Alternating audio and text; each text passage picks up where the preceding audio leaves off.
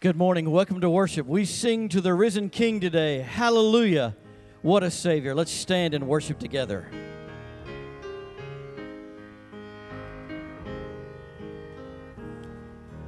Man of sorrows, what a name for the Son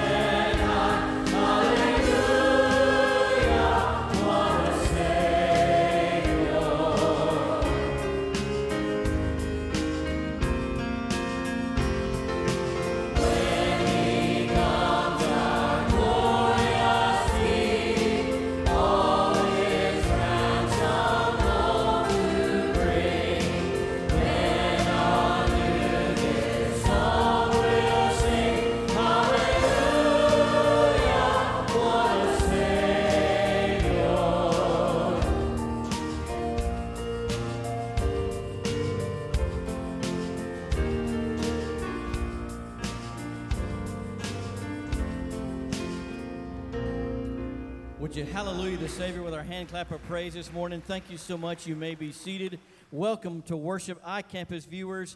Those of you that are here with us in the sanctuary, we're so glad that you are here. If this is your first time with us, Thomas reminded us in our video welcome to be sure and fill out that online connection card so that we might get to know you a little bit better. If you are visiting with us today and this is your first time, we are so glad that you are here. Would you do us a little bit of a favor at the close of our service? Would you meet our pastor? Out in the foyer at the end of our service. We have a gift we want to give you. It is a copy of his book, The Privilege of Worship, and he wants to just give you a fist bump or hug your neck or something, whatever era we're in. Amen? So just thankful that you are here. Today, the doxology of the Lord's Prayer is where we end this series that Pastor Stewart's been in for the last several weeks, and it is a great day of worship, and so thankful that you are here. It is also a very special day in the lives of our seniors. Zach Fleming, our youth pastor, comes to share with us now.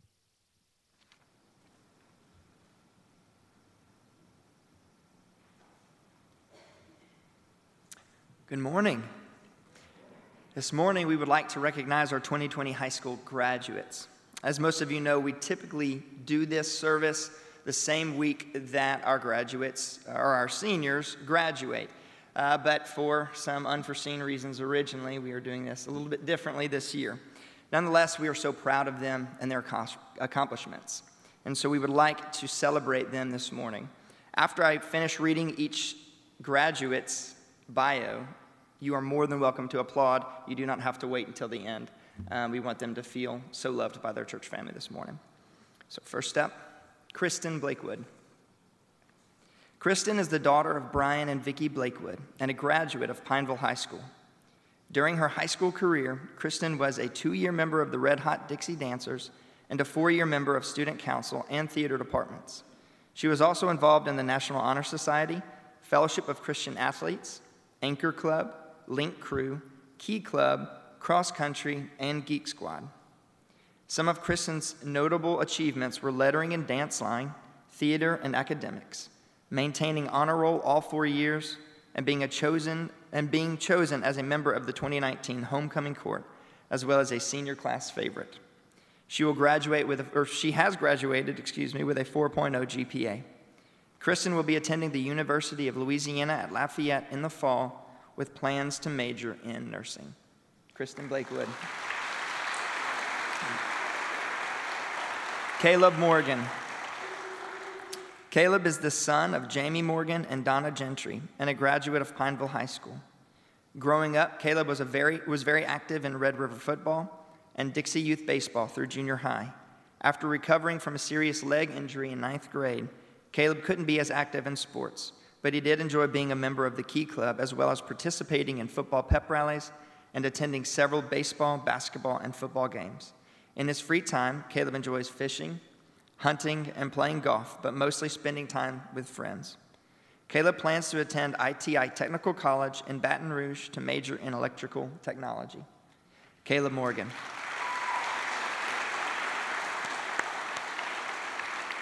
Hannah Peppers. Hannah is the daughter of Joshua Peppers and a graduate of Pineville High School. During her high school career, Hannah spent four years in the Pineville High Rebel Band three of which were served as an officer. She was also an active participant in the French Club, National Honor Society, and Pineville Winter Guard. Hannah will be attending Northwestern State University in the fall to major in psychology with plans to pursue child counseling in the future. Hannah Peppers.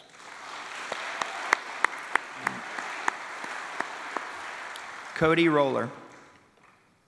Cody is the son of Chris and April Roller and a graduate of Pineville High School. Throughout high school, he was a member of Drumline as well as a founding member of the Rebel Robotics Club, which placed second at state competition this year. Alongside his school involvement, Cody also served in many community service roles, including Dixie Youth Baseball and National Honor Society, as well as serving First Baptist Church in Vacation Bible School, Upward Basketball, and on the praise team as a drummer and a percussionist.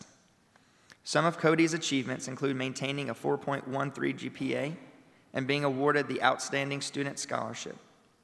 Cody will be attending Louisiana Tech University in the fall as an honors programs program participant with plans to major in cyber engineering. Cody Roller.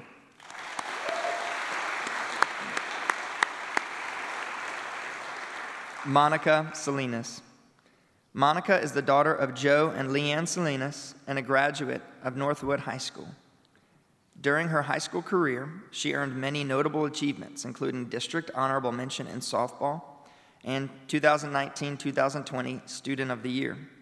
She also ranked number three in her class and earned scholarships to LSUA. Monica will be attending Louisiana State University at Alexandria in the fall to major in nursing. Monica Salinas.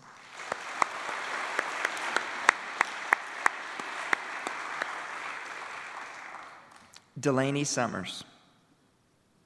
Delaney is the daughter of Stephen and Jill Summers and a graduate of Pineville High School. During her high school career, she was a member of Buddy Club, Key Club, Anchor Club, and Student Council. She was also a four year member of the theater department. Some of her achievements include receiving a gold on the Work Keys test, maintaining a 3.7 GPA, and receiving an IBC and SP2 credential. Delaney will be attending Louisiana State University at Alexandria in the fall to major in biology in order to pursue a career in dentistry. Delaney Summers.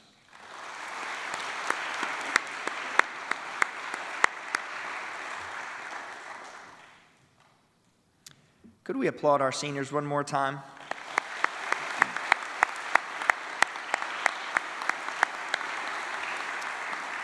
Would you pray with me? Father God, this is a, a long uh, day coming. Father, we have looked forward to this day for a long time. And Father, I'm so grateful for these students, Father, for the, the short time I've been able to spend with them. I'm, so grateful to know that you are in control even during a, a crazy senior year, even during pandemic, even during uh, college plans and applications and all of the craziness that comes with this time of life. But Lord, I'm excited to be able to celebrate them, uh, and, and I'm excited to be confident knowing that you have great plans for them. And I pray that they rest in that. I pray that they would feel loved and celebrated, Father, and most of all, they would, pr- they would feel uh, at peace with where you have them and where you are, uh, are sending them, Father, knowing that you have gone before them. Be glorified in their lives, in their, in their ministries in the future, in their careers, Father. And I pray that we get to be a part of that somehow. We love you. It's in Jesus' name I pray. Amen. May we all be reminded today that it is the power of God through Jesus today. Jesus, only Jesus. It's the only thing that matters today. Would you worship with us?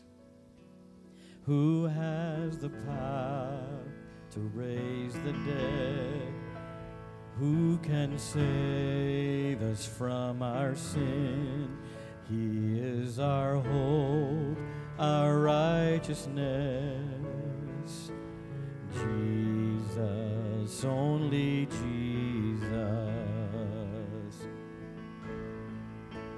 Who can make the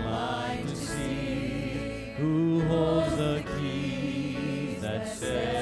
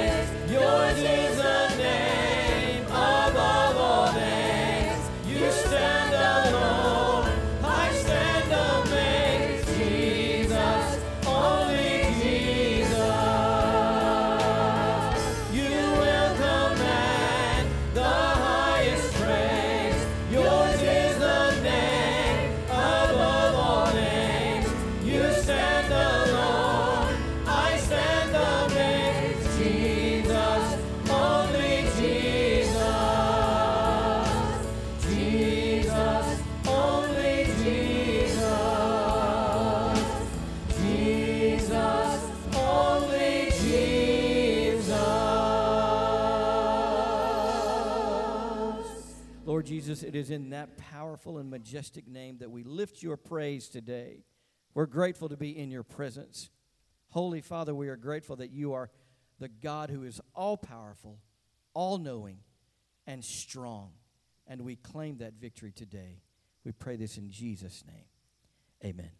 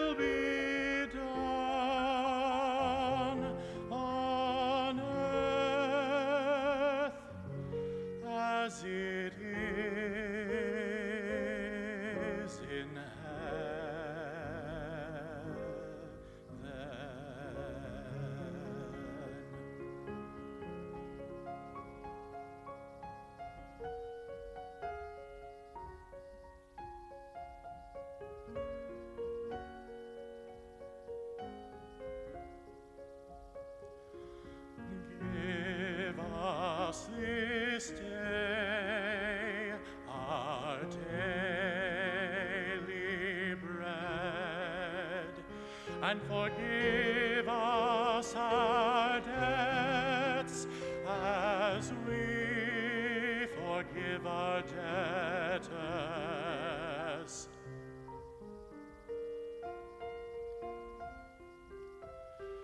And lead us not into temptation, but deliver us from evil. For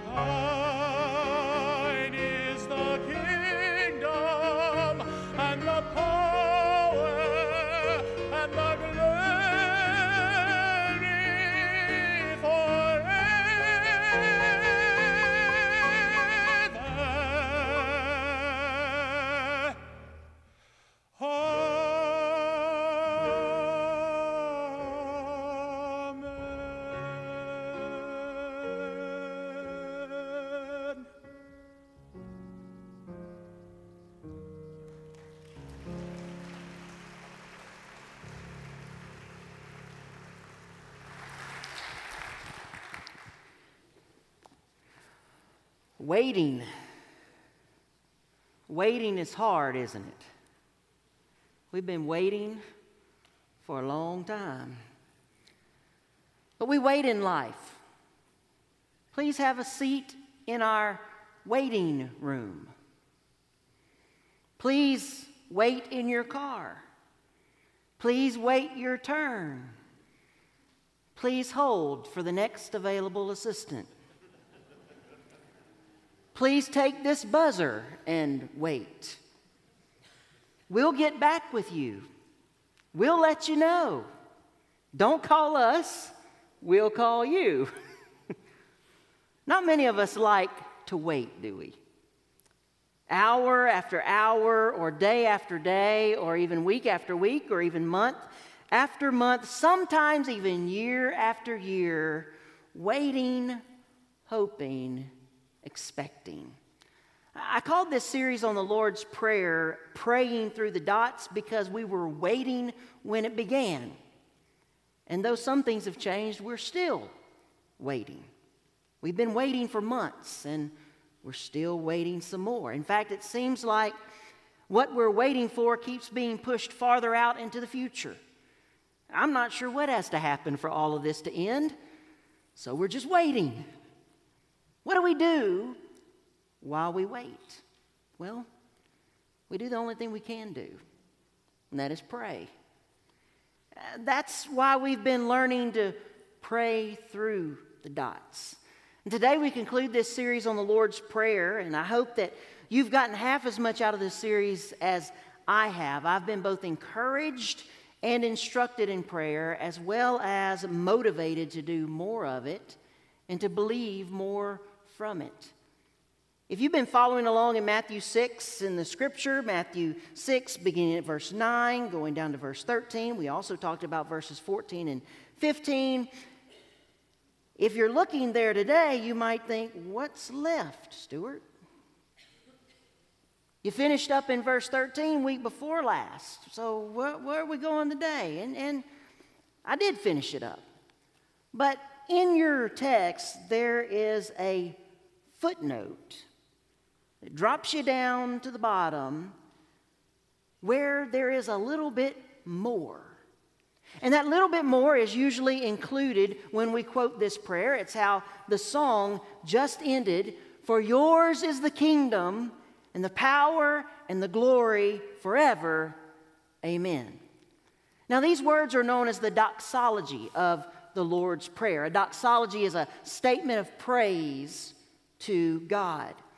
The words are placed in a footnote, though, because the earliest manuscripts of Matthew, Matthew's Gospel do not have them. You see, in textual studies, when we're looking at manuscripts, the, the original manuscript is most likely going to be more like the earlier manuscript that we have and the briefer manuscripts that we have.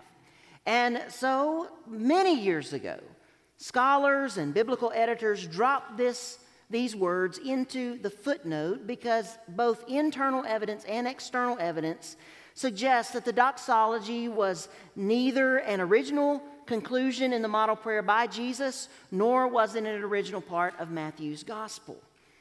So, where did it come from then? Well, the doxology seems to have been developed and have been being used in the early church in corporate worship when they used this prayer. And it likely found its way into Scripture inadvertently. Possibly someone wrote this doxology in the margin of a copy of Scripture.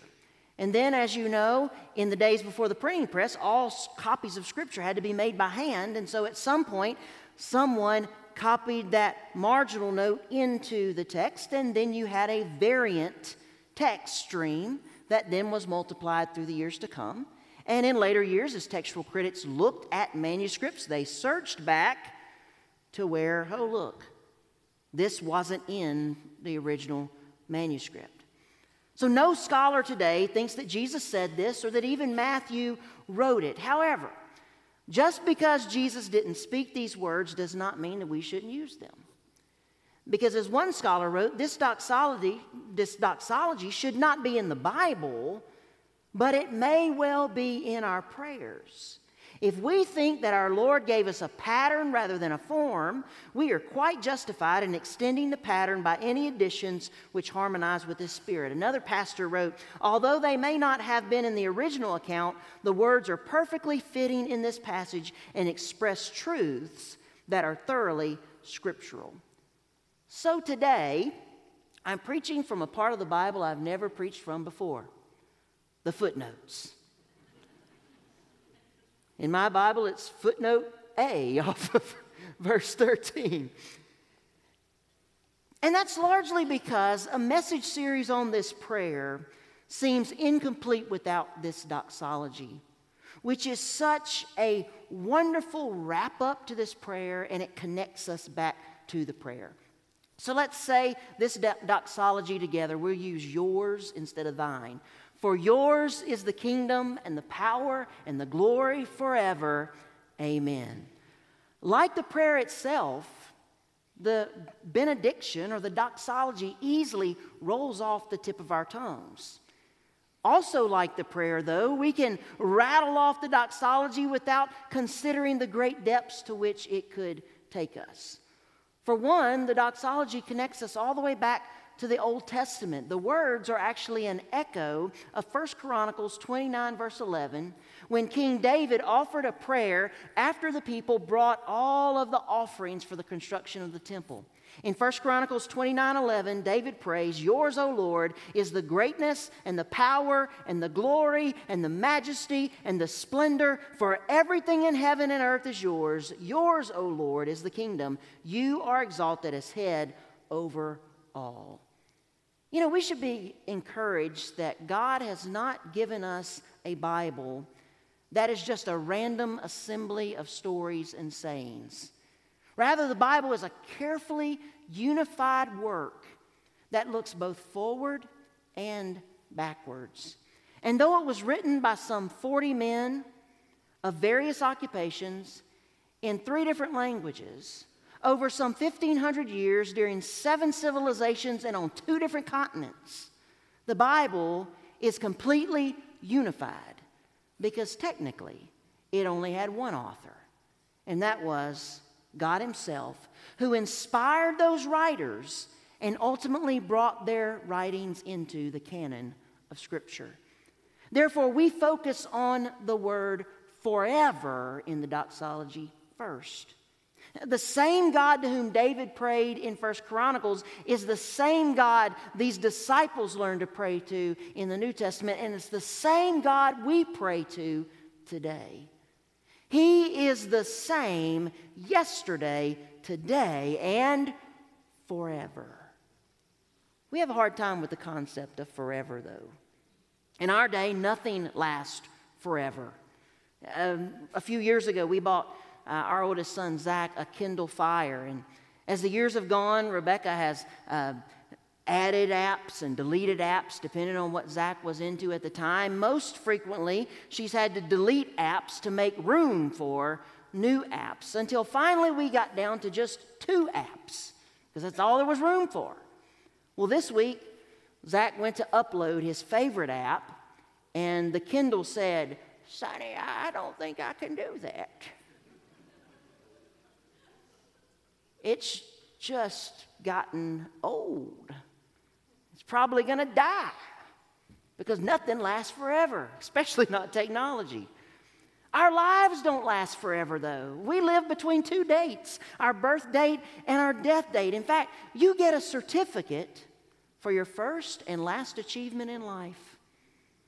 It's a certificate of passive participation.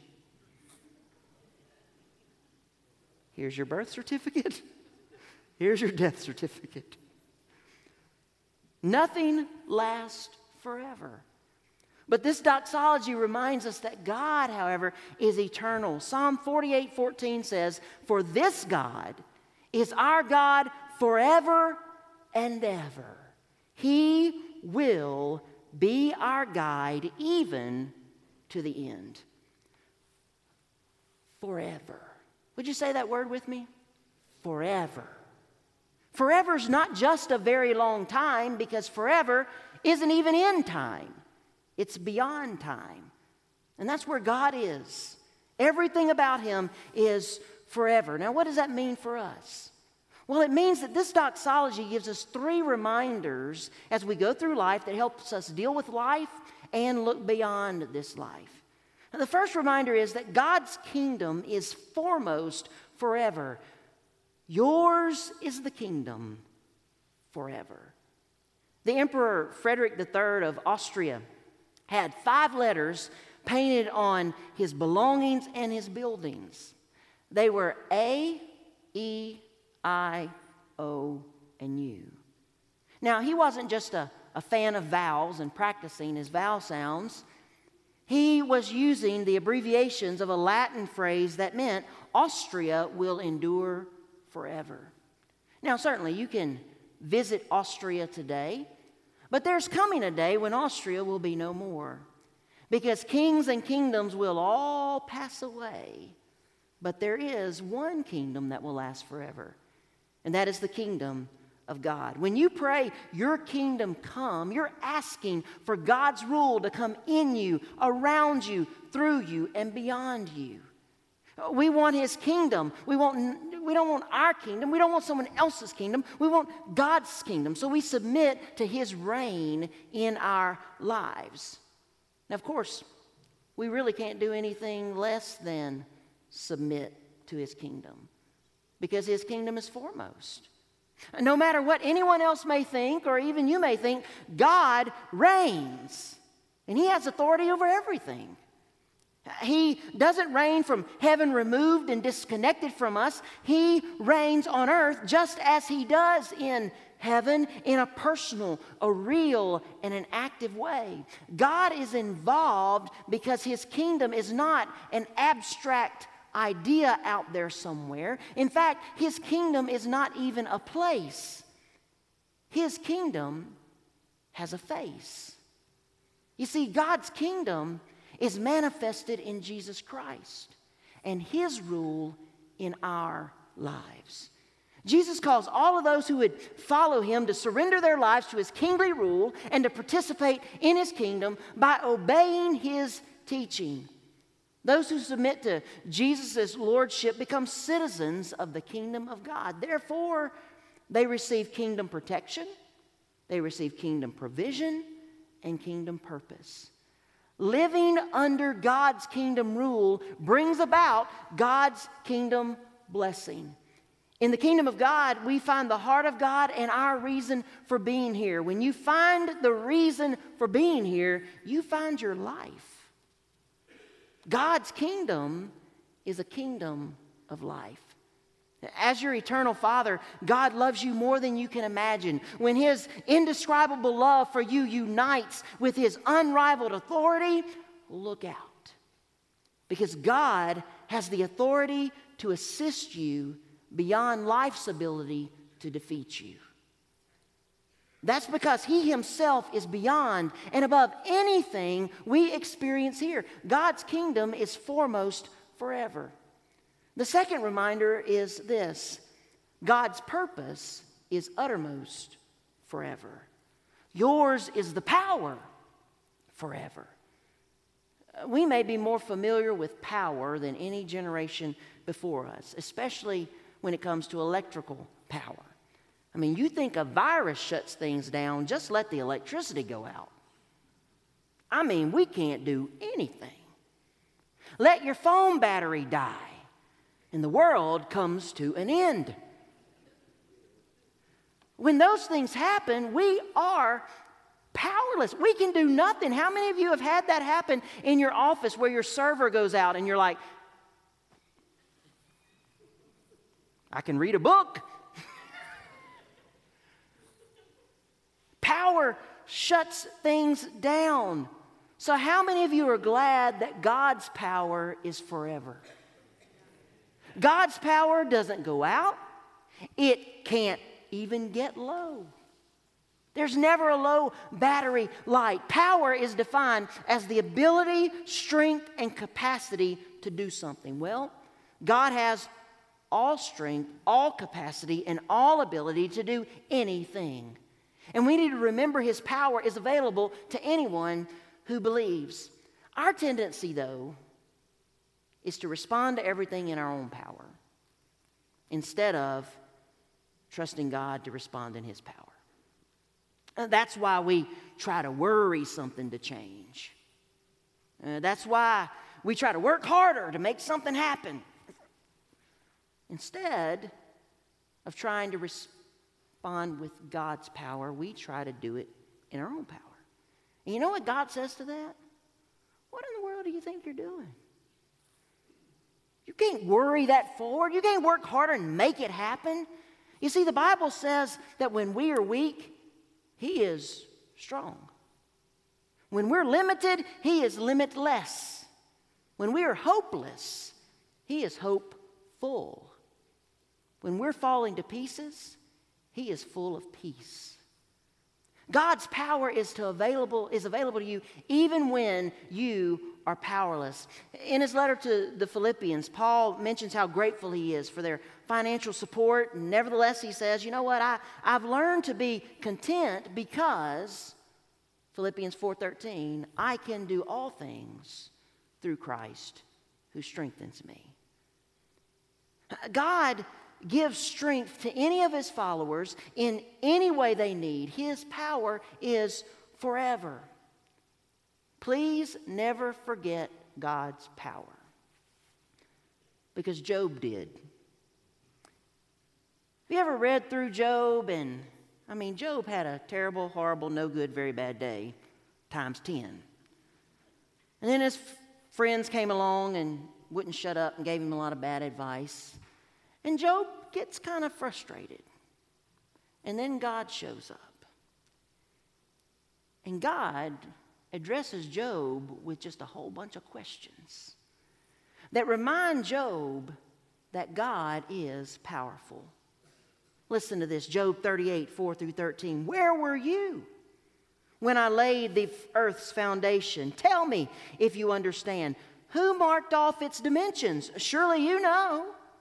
Who stretched a measuring line across it? On what were its footing setter? Who laid the cornerstone? Who shut up the sea behind doors when it burst forth from the womb? When I made the clouds its garment and wrapped it in thick darkness? When I fixed limits for it and set its doors in place? And, and it goes on and on and on. And, and you can just feel like God is just unleashing these questions on Job. And Job's just like, I don't know the answer.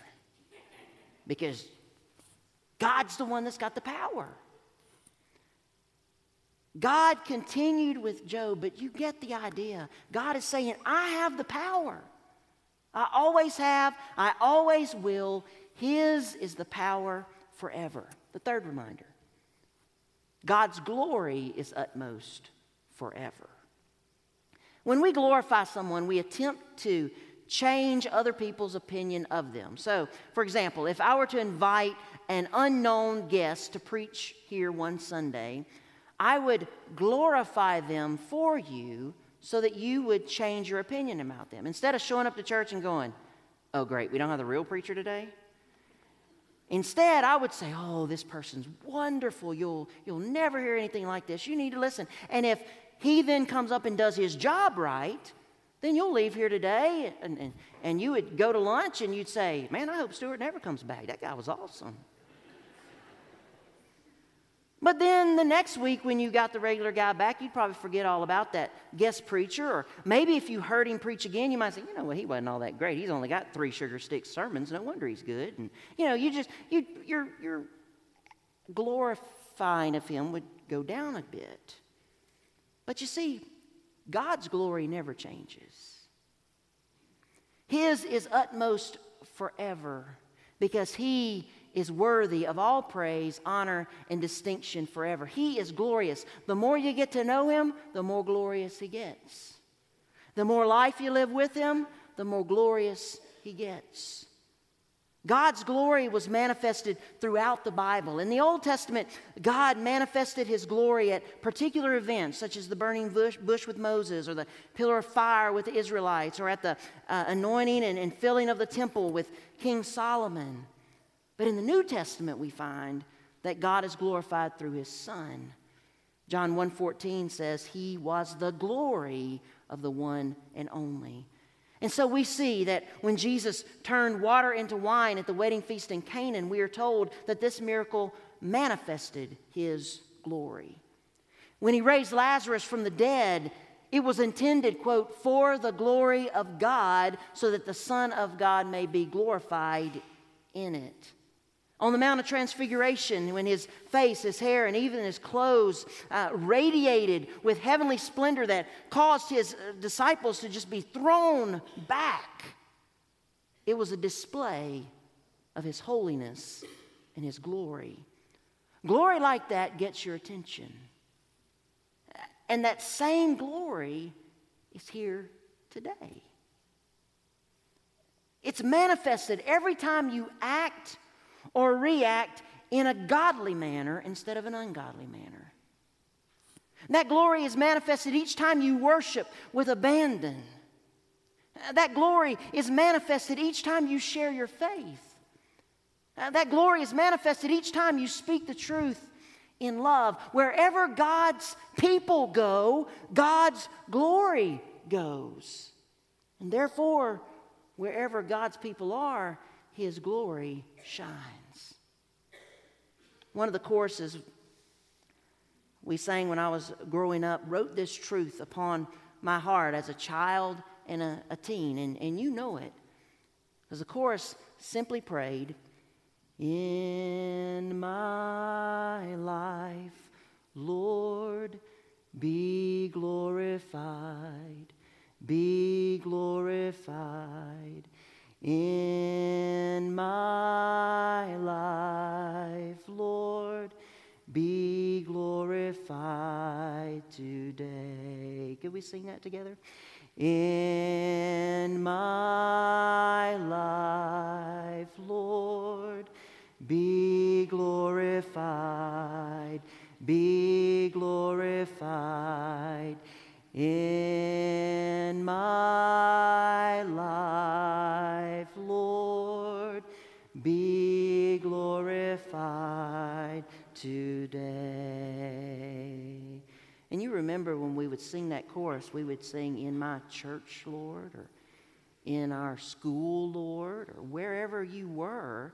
And the idea was to remember that God was to be glorified everywhere through us. Because wherever God's people goes, God's glory goes. Whatever I do, whatever I say, wherever I go, God be glorified. Our lives are meant to glorify God. Our church is meant to glorify God. To fail to glorify God with your life is to fail in life. That's our purpose in life, is to bring glory to God. We want to glorify God because His glory is utmost forever. So we have the foremost kingdom, the uttermost power, the utmost glory forever. Now, isn't it wonderful that just as the petitions of the prayer cover every possible need we could ever have, so the statements in the doxology remind you that everything you need and face in life is found in the Lord. This prayer begins and ends at the throne of the Father of heaven. When you come into the presence of the Father, you come into the presence of provision. He has everything you need the confidence you need for that interview, the strength you need for that call back from the doctor's office, the courage you need to step out in faithful obedience, the strength you need to move forward after the loss of a loved one, the wisdom you need to deal with that preteen mouth, whatever you need to face. Anything in life is with you in the Lord. Kingdom, power, glory forever. You don't need to be afraid, defeated, concerned, worried, or frustrated because His kingdom will come, His power will triumph, and His glory will shine. Those three important reminders are there for us. There's one more word in the prayer, at least the footnote of the prayer. In fact, it's the last word of the prayer, it's the last word of every prayer. Amen. Amen is more than a theological period, it's a declaration of faith. And most of us know that uh, the word means so be it. But you know what? It also means so will it be. Alexander Maclaren says this I love this. It is not only the last breathing of desire, but also the expression, listen, of assured expectancy and confidence. Not merely be it so, but confident expression of assurance that it will be so. You see, amen is the follow through of prayer. In sports, you follow through, right? By keeping the form of the shot or the throw or the swing until whatever you're hitting or throwing or shooting or whatever reaches its intended target. A quarterback gets sacked, what's the first thing he does? He looks to see where that ball went. Because you keep your eye on the ball. Amen is like a follow through to prayer. It's not period, the end. Hey, what's for lunch? It's let's watch this happen. Amen keeps an eye on the prayer until it connects. As it says, Lord, I trust you completely. For yours is the kingdom and the power and the glory forever. Amen. We've journeyed through this prayer that has been boringly uttered, mindlessly uttered by millions of people through the years. But I hope that we've learned that there's a lot of power behind the model of this prayer. And if you think about what you're praying, even when you pray it by rote, you're praying in power. Our Father, the relationship, who art in above and beyond, hallowed be your name. A name like no other name. Your kingdom come. Your will be done on earth, even as it is in heaven. Give us today our daily bread. And forgive us our debts as we forgive those who are in debt to us. Lead us not into temptation, but deliver us from evil. For yours is the kingdom, and the power, and the glory forever. Amen. Amen. We're going to give you an opportunity to respond to the challenges of this prayer. I don't know what the Lord may be speaking to you during this time. He may be calling you to raise your level of prayer life. He may be calling you to raise your level of commitment, to move beyond complacency or casual Christianity. He may be helping you to see your need for Him as your Lord and Savior. Maybe you've never trusted Him and you need to be saved today, repenting of your sins and calling upon His name. It may be that, that the Lord is, is moving in your life in another way, but in this time of invitation, we want to help you to respond. So, in a moment, I'm going to pray, and as I pray, we're going to prepare to sing a song of invitation, a song of prayer and praise to the Lord. And if there's a decision that you need to make in your life, I pray that as I pray, you would make that decision. And in a moment, we'll have our time of invitation as I sing, and I'd encourage you to, to make that decision public or to come and to pray here at the altar, or it may be that if you're watching online, you'll fill out the decision card so that we can follow up with you this week. God wants to work in our lives. He wants for his kingdom to come. He wants for his power to be unleashed. He wants for his glory to shine. Will we say amen to that? Our Father, we are so grateful for the words of this prayer uttered so many years ago. Lord, repeated by billions of Christians for 2,000 years. This prayer has meant a great deal to many people. It's printed on things, it's displayed in homes. Lord, may it be more than just a, a thing outside of us, but may it be a powerful prayer within us. May the desires of this prayer be our desires. May the triumphs of this prayer be our triumphs. God, as we strive to walk daily with you, help us to be obedient to your call upon our lives. And we ask, God, that you would do exceedingly beyond what we could ask or imagine as we do so. Guide us now. May we be obedient in this time of response. We pray in Jesus' name. Amen. Would you stand and sing this song of invitation, surrendering our lives to the Lord? Take my life, let it be consecrated to thee.